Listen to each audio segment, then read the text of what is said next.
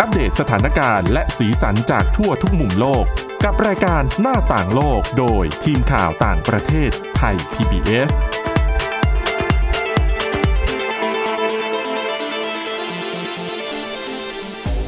สวัสดีค่ะ คุณผู้ฟังคะต้อนรับเข้าสู่รายการหน้าต่างโลกค่ะ วันนี้พบกับดิฉันสวรักษ์จากวิวัฒนาคุณ และคุณวรดาทองจำนงค่ะ สวัสดีค่ะ ค่ะ รายการหน้าต่างโลกของเรานะคะ ก็จะคงอัปเดต เรื่องราวสถานการณ์แล้วก็สีสันจากทั่วทุกมุมโลกค่ะ และสำหรับวันนี้นะคะ เรื่องราวที่เราจะนำมาเสนอนะคะ ก็จะมีเรื่องราวของเกาหลีใต้นะคะ ที่เตรียมจะตรวจสอบมาตรฐานความปลอดภัยของสายการบินทั่วประเทศเลยนะคะ หลังจากที่เกิดอุบัติเหตุนะคะ แล้วก็ต่อมาค่ะ เราจะไปดูรูปแบบการนำเสนอโฆษณาแบบใหม่สำหรับธุรกิจสตรีมมิ่งทีวีสตรีมมิ่งทีวีก็คืออ่ะพูดง่ายๆอย่าง Netflix แล้วกัน ค่ะ คือเป็นทีวีที่เราเลือกได้ว่าอยากจะดูรายการไหนเนื้อหาแบบใด โดยไม่มีข้อจำกัดเรื่องของเวลา แต่ว่าโฆษณาก็ต้องปรับตัวให้ทันกับรูปแบบการรับชมของคุณผู้คุณผู้ชม คุณผู้ฟังที่เปลี่ยนไปด้วยนะคะเขาจะปรับรูปแบบเป็นอย่างไร เดี๋ยวมาติดตามกันนะคะ แล้วก็วันนี้ปิดท้าย ก็ยังคงเกี่ยวกับเรื่องของภาพยนตร์เรื่องของซีรีส์ค่ะ เมื่อผู้กำกับภาพยนตร์ละครทั้งหลายนะคะ บอกว่าแหมอยากจะให้ ผู้ที่ให้บริการทีวีสตรีมมิ่งทั้งหลายเนี่ยยกเลิกฟังก์ชัน เรียกว่า forward ใช่ค่ะ ใช่ไหมหรือเรียกว่าอะไรดี ที่มันจะเร่งความเร็วของนักแสดงของตัวของเนื้อเรื่องอะ ค่ะ ให้มันเร็วขึ้นอาจจะเป็นหนึ่งเท่าสองเท่าสามเท่า ใช่ค่ะ อาจจะเป็นเพราะว่าคุณผู้ชมเดี๋ยวนี้ใจร้อน ค่ะ อยากดูแบบพาสไปเร็ว ค่ะ ๆนะคะ เอาละค่ะ แต่ว่าเรื่องแรก คุณวรดาจะเล่าให้ฟังว่าสาเหตุอะไรที่ทำให้รัฐบาลเกาหลีใต้นั้นต้อง ให้ความสำคัญกับมาตรฐานความปลอดภัยของสายการบิน ข่าวนี้นะคะ ก็เป็นข่าวของจากสำนักข่าวยอนฮับของเกาหลีใต้ค่ะ ค่ะ โดยเขาได้อ้างแถลงการณ์จากกระทรวงที่ดิน สาธารณูปโภค แล้วก็การคมนาคมของเกาหลีใต้ว่า เกาหลีใต้เนี่ยได้ตั้งคณะผู้ตรวจสอบ เครื่องบินจากสำนักงานการบินพลเรือนมา โดยจะเริ่มตรวจสอบสภาพของเครื่องบินโดยสารของสายการบินทั่วประเทศทั้ง 9 แห่ง ค่ะ ในเกาหลีใต้ค่ะ ในเดือนหน้า เพื่อที่จะทำให้แน่ใจว่ามีความปลอดภัย หลังที่มีสายการบินหลายแห่งในประเทศเนี่ย เกิดปัญหาขัดข้องทางเทคนิคมาแล้วหลายครั้งค่ะ อืมค่ะ โดยสายการบินที่ว่านี้นะคะ ก็มีทั้งเป็นสายการบิน full service หรือสายการบินที่ให้บริการเต็มรูปแบบ แล้วก็เป็นทั้งสายการบินต้นทุนต่ำทั้งหลายนะคะ ก็ได้แก่ Korean Air Asiana Airline ค่ะ เชจูแอร์ไลน์จินแอร์แอร์ปูซานแอร์โซอีสตาเจ็ตทีเวแอร์แล้วก็ไฟล์คังวอนค่ะ ก็คือเป็นเรียกได้ว่าสายการบินในประเทศทั้งหมดเลย ค่ะ ก็มาตรการนี้นะคะเขาก็มีขึ้นหลังจากเครื่องบินโดยสารลำหนึ่งของสายการบินเชจูแอร์เนี่ย ซึ่งเป็นสายการบินต้นทุนต่ำได้ลงจอดฉุกเฉินที่สนามบินท้องถิ่นแห่งหนึ่งเมื่อวันศุกร์ที่แล้วค่ะ เนื่องจากระบบควบคุมการบินอัตโนมัติเกิดขัดข้องค่ะ เรียกได้ว่าเป็นข่าวคือโคมในเกาหลีใต้เลยทำให้ทางการเนี่ยเขาได้ออกมา ดำเนินการตรวจสอบเรื่องนี้ค่ะ แล้วก่อนหน้านี้นะคะสำนักงานการบินพลเรือนของเกาหลีใต้เนี่ย ก็เคยได้รับแจ้งปัญหาขัดข้องอื่นๆ เช่น เครื่องบินดีเลย์การยกเลิกไฟล์บินนะคะ หลังพบชิ้นส่วนของเครื่องบินชำรุดหรือเกิดไฟไหม้ระหว่างเตรียมการบินหลายต่อหลายครั้ง เลยทำให้สำนักงานการบินพลเรือนของเกาหลีใต้เนี่ยได้จัดประชุมกับคณะผู้บริหาร แล้วก็วิศวกรจากสายการบินทั้ง 9 แห่ง มาที่จะเตรียมตรวจสอบเรื่องความปลอดภัยในเดือนหน้าค่ะ อืมเอาละค่ะอ่ะแล้วก็รู้ที่มาสาเหตุก็ถือว่าเป็นเรื่องดีนะคะ ค่ะ ที่เขาเล็งเห็น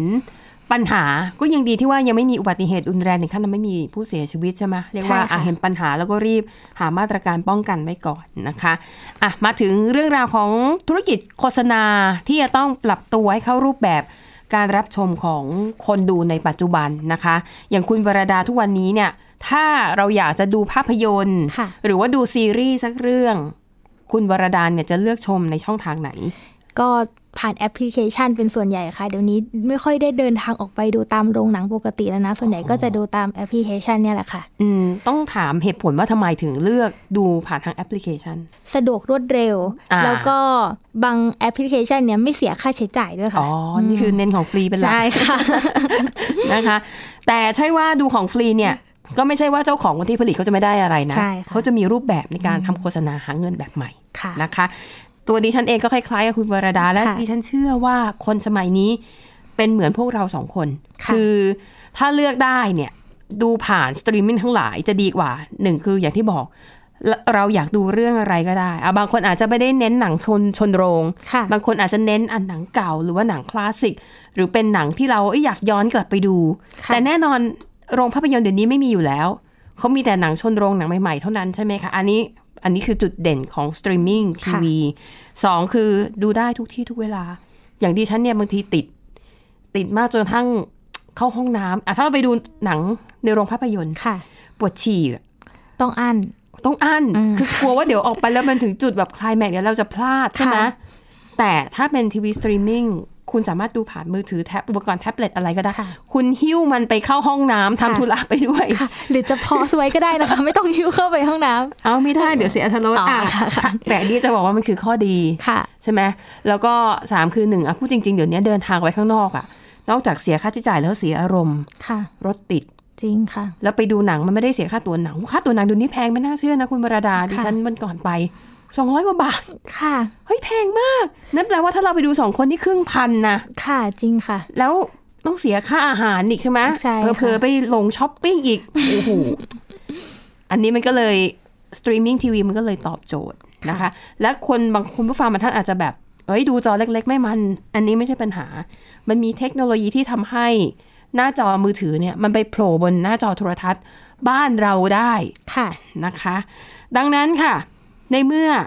คนเนี่ยหันมาอยู่ในโลกของสตรีมมิ่งทีวีมากขึ้น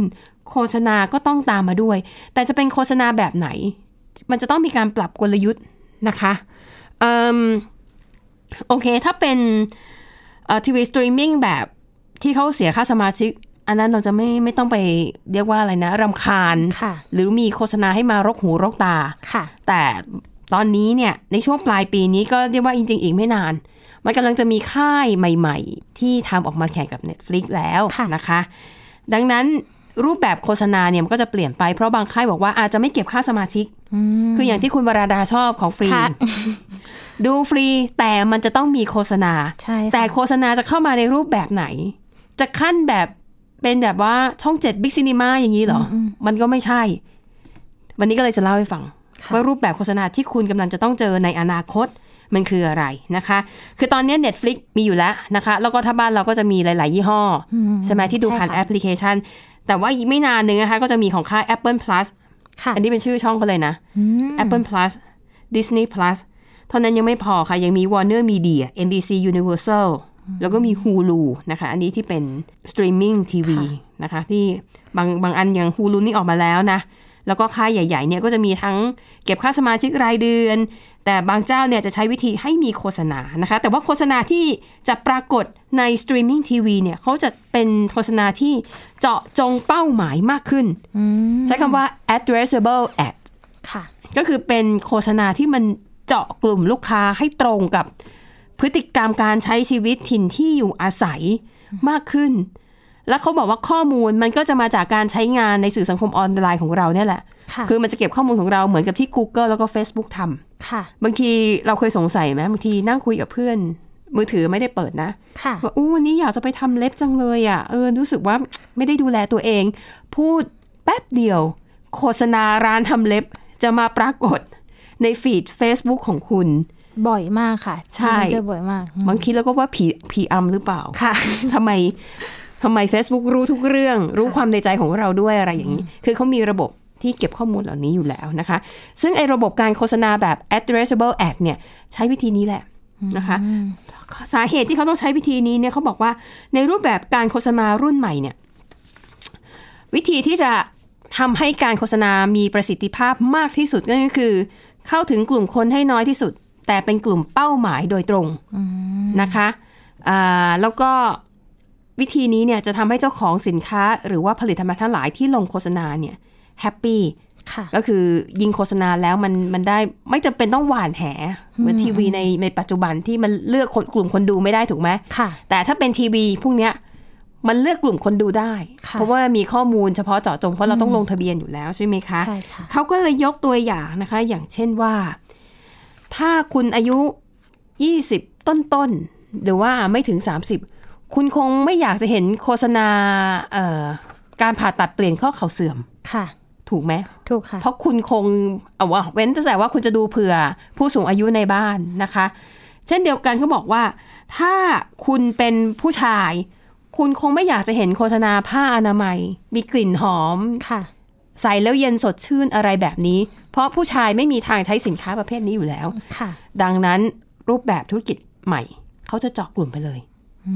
ยิ่งเขารู้ไลฟ์สไตล์ความชื่นชอบส่วนตัวของคุณ อย่างเขารู้ว่าอ่ะคุณวราดาเนี่ยอาจจะชอบชอบกินเอ่อช็อกโกแลต ค่ะ เวลามันมีโฆษณาส่วนลดหรือว่าผลิตภัณฑ์ใหม่ๆ เขาก็ยิงตรงมาหาคุณวรดา ในขณะที่คุณกำลังดูซีรีส์หรือว่าดูภาพยนตร์จากแอปพลิเคชันนั้นๆ อยู่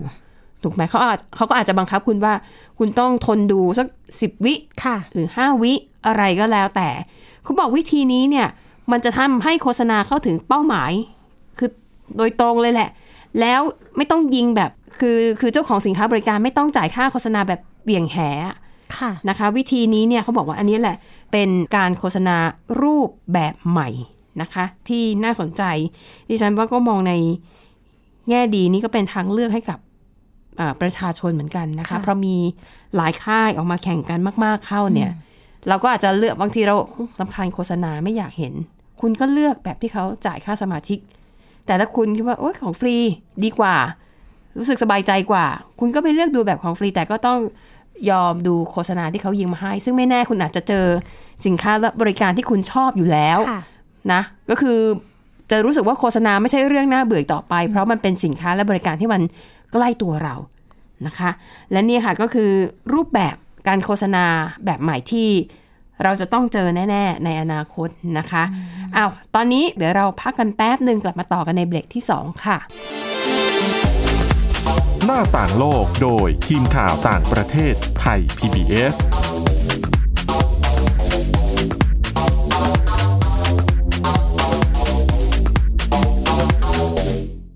เพียงแค่มีสมาร์ทโฟน ก็ฟังได้ไทย PBS ดิจิทัล Radio สถานีวิทยุดิจิทัลจากไทย PBS เพิ่มช่องทางง่ายๆ ให้คุณได้ฟังรายการดีๆ ทั้งสดและย้อนหลัง ผ่านแอปพลิเคชันไทย PBS Radio หรือเวอร์ไบเว็บไทยพีบีเอสเรดิโอคอมไทยพีบีเอสดิจิทัลเรดิโออินฟอร์ทนเมนต์ for all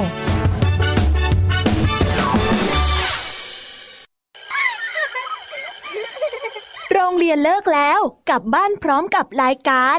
Kids Hours โดยวัญญาชยโย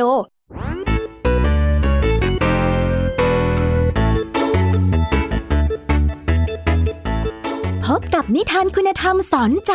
กับครูไหวใจดี ว่าไม่ควรเชื่อคำพูดของคนพลาน นอกจากนี้ลุงทองดีกับเจ้าใจอยยังมีนิทานสุภาษิตมาเล่าให้ฟัง นี่พวกเอ็งเนี่ยนะ มันลิงหลอกเจ้ากันจริง ทั้งยังมีนิทานเด็กดี และพี่ยามีเล่านิทานสนุกสุดหันษาให้น้อง ๆ ได้ฟัง ทุกวันจันทร์ถึงศุกร์ 17 นาฬิกา ทางวิทยุไทย PBS www.thaipbsradio.com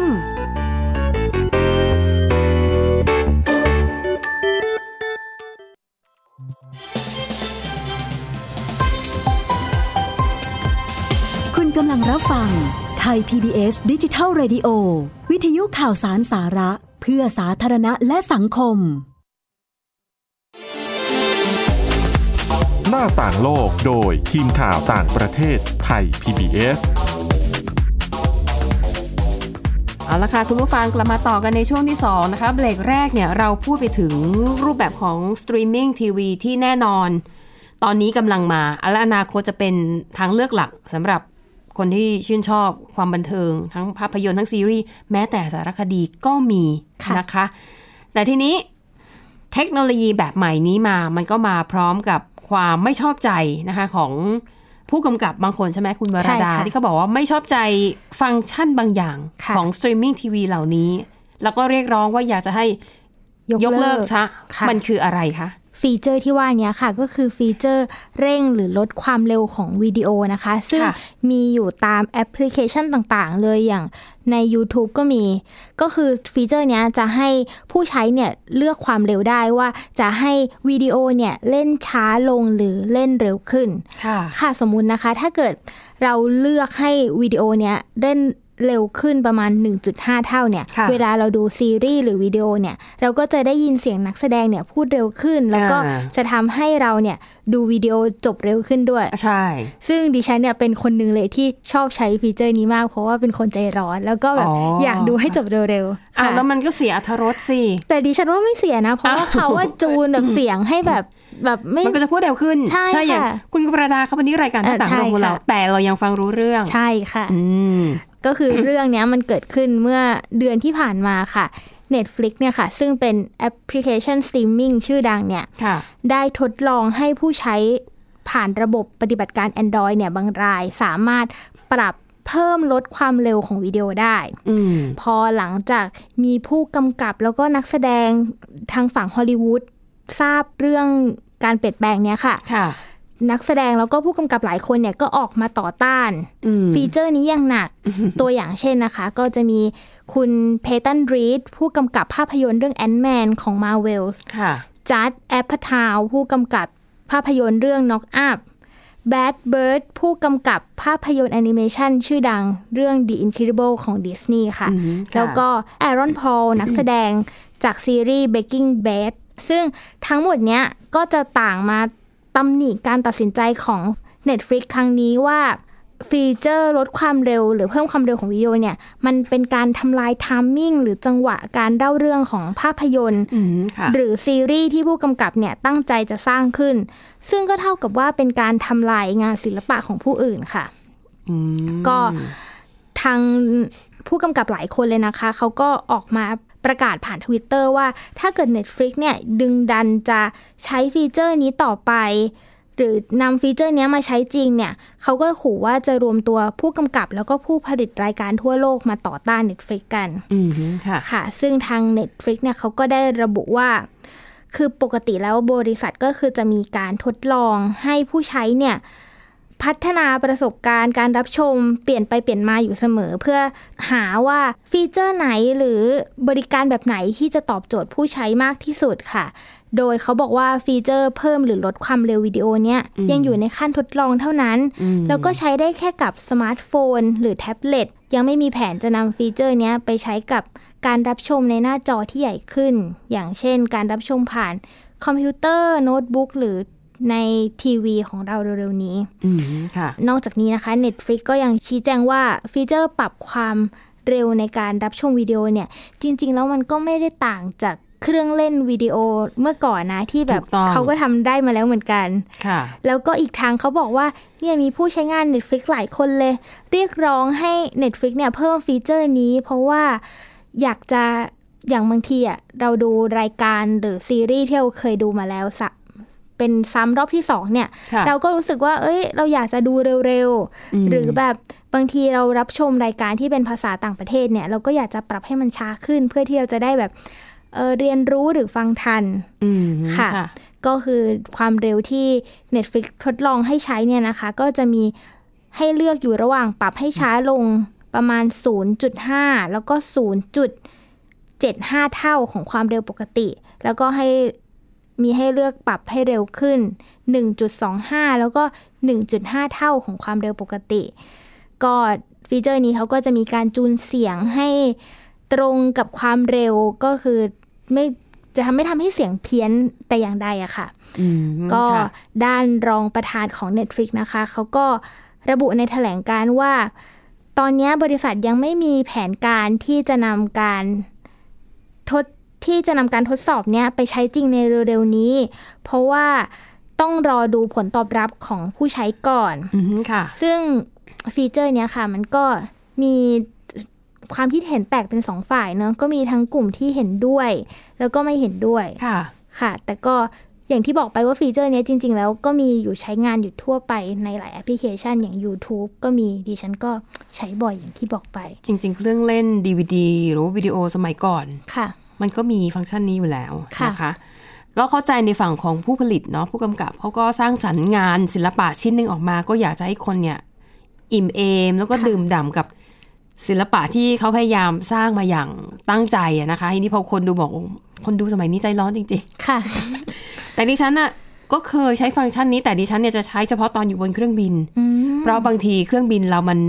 บินแบบระยะทางไม่ได้ยาวมากพอที่ภาพยนตร์ที่เราดูมันจะจบไง ค่ะ คือเราต้องทำความเร็วเพื่อที่จะได้ดูให้มันจบก่อนที่เครื่องจะลงจอด ค่ะ และอย่าลืมว่าเวลาเราขึ้นเครื่องเนี่ย เครื่องคือภาพยนตร์ที่เราดูมันไม่ได้ฉายตลอดเวลานะ อย่างบางทีพอกับตัน หรือว่าแอร์โฮสเตสเขาประกาศข้อความอ่ะเขาก็จะพอสคือพอสทุกอย่างให้อยู่หน้าจอเพื่อให้ผู้โดยสารเนี่ยตั้งใจฟังสิ่งที่เขาประกาศ แล้วพอมันพอสบ่อยๆไง หนังที่เราตั้งใจดูอะมันจะไม่จบไม่ทัน ค่ะ ดิฉันก็ใช้วิธีเร่งสปีด อืม นะคะ บางทีเนี่ยใช้ดูภาพเอาก็เข้าใจ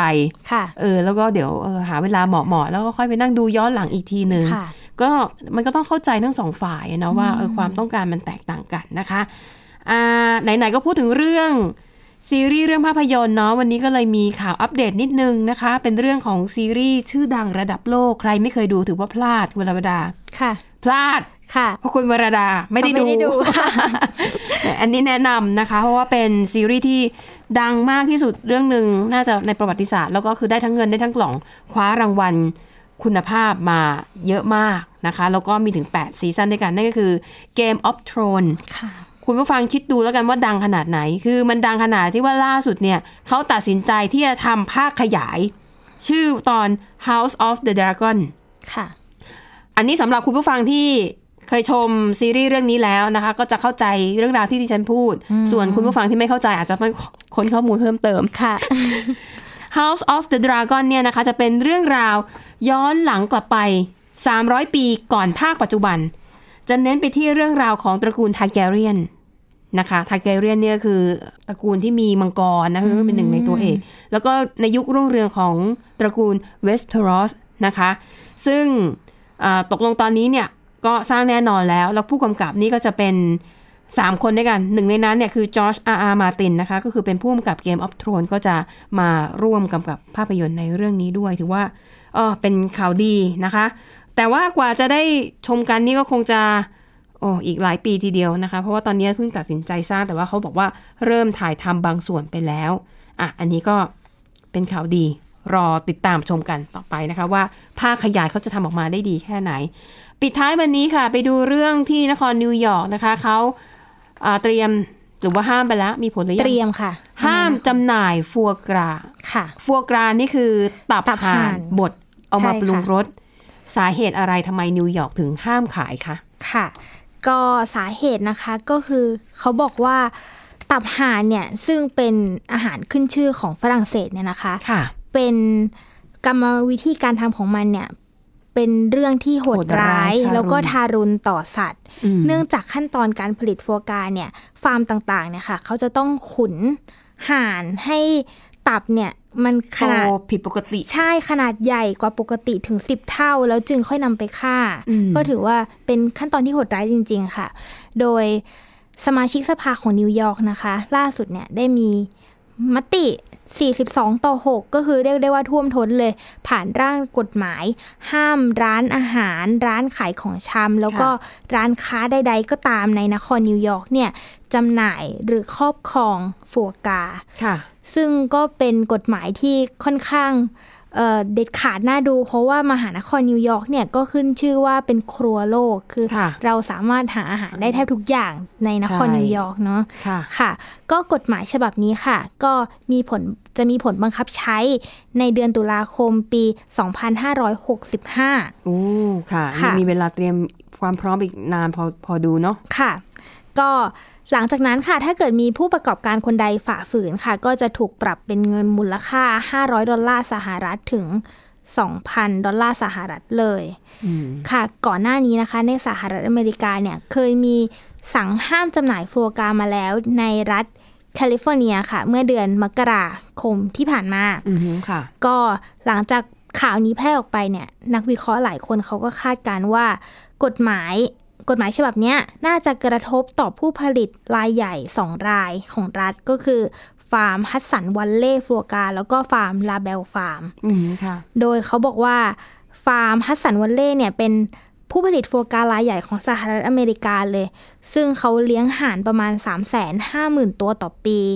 โดยทางฟาร์มฮัตสันวันเล่เนี่ยเขาก็ได้ออกมาแสดงความวิตกกังวลค่ะ พร้อมกับระบุว่า พอมีกฎหมายแบบเนี้ยบริษัทก็อาจจะย้ายฐานการผลิตไปที่แคนาดา เพื่อที่จะลดต้นทุนการผลิต ค่ะ แล้วก็ยังมีผู้ผลิตอีกหลายรายค่ะ เขากำลังหาวิธีจำลองฟัวกราเพื่อเป็นทางเลือกให้กับผู้บริโภคที่ไม่ต้องการจะทรมานสัตว์ ซึ่งดิฉันก็คิดไม่ออกนะว่าเขาจะจำลองออกมาได้ยังไงฟัวกรา เอาไม่แน่เรามีนี่ไง เราก็มีเนื้อเนื้อเทียมที่ทำจากผักมาแล้ว ค่ะ เขาก็อาจจะเอาผักนี่แหละไปทำเป็นฟัวกรา อืม สำหรับคุณผู้ฟังที่สงสัยว่ามันทรมานยังไงดิฉันเล่าให้ฟังคร่าวๆก็คือวิธีขุนเป็ดของเขาเนี่ยนะคะ เออตับ ห่าน ตับห่านนะคะ วิธีขุนห่านเขาคือ เขาจะเอาท่อมาใส่ไว้ในปากของห่าน แล้วเขาจะเอาอาหารเนี่ยกรอกลงไปในท่ออห่านไม่ต้องเคี้ยวห่านนี่คือกรอกอาหารลงไปในกระเพาะโดยตรงเขาถึงบอกไงว่ามันเป็นการทรมานสัตว์ ค่ะ คุณผู้ฟังที่สนใจเนี่ยเซิร์ชเข้าไปได้เลยนะคะ มันมีองค์กรพิทักษ์สัตว์เนี่ยจำนวนมาก ซึ่งเรื่องนี้รณรงค์กันมาหลายปีแล้วว่าเลิกกินเถอะฟัวกรามันทรมานสัตว์จริง ๆ นี่คือแค่เล่าให้ฟังนะ แต่ ค่ะ คุณผู้ฟังเห็นภาพเองเนี่ยอาจจะไม่อยากกิน ซึ่งดิฉันเคยชิมแล้วมันมันก็ไม่ได้อร่อยนะ แต่ดิฉันชอบมากเล ไม่ ย รู้สึกว่ามันขมขมๆอะอร่อยตรงไหนมันขมอะ มันต้องต้องไปร้านที่ไม่ดีเปล่าคะร้านที่ดีเนี่ย ไม่รู้สิ มันจะหวานหวานๆเลยนะ เหรอ ค่ะ อ่ะนะคุณผู้ฟังแนะนำลองไปหาคลิปวิดีโอดูหาไม่ยากนะคะว่าวันนี้หมดเวลาแล้วนะคะสำหรับรายการหน้าต่างโลกขอบคุณคุณผู้ฟังสำหรับการติดตามกลับมาพบกับเรา แล้วก็ทีมงานได้ใหม่ในวันพรุ่งนี้นะคะสำหรับวันนี้ลาไปก่อน สวัสดีค่ะ สวัสดีค่ะ ติดตามรับฟังรายการย้อนหลังได้ที่เว็บไซต์และแอปพลิเคชันไทย PBS Radio ไทย PBS ดิจิทัล Radio วิทยุข่าวสารสาระ เพื่อสาธารณะและสังคม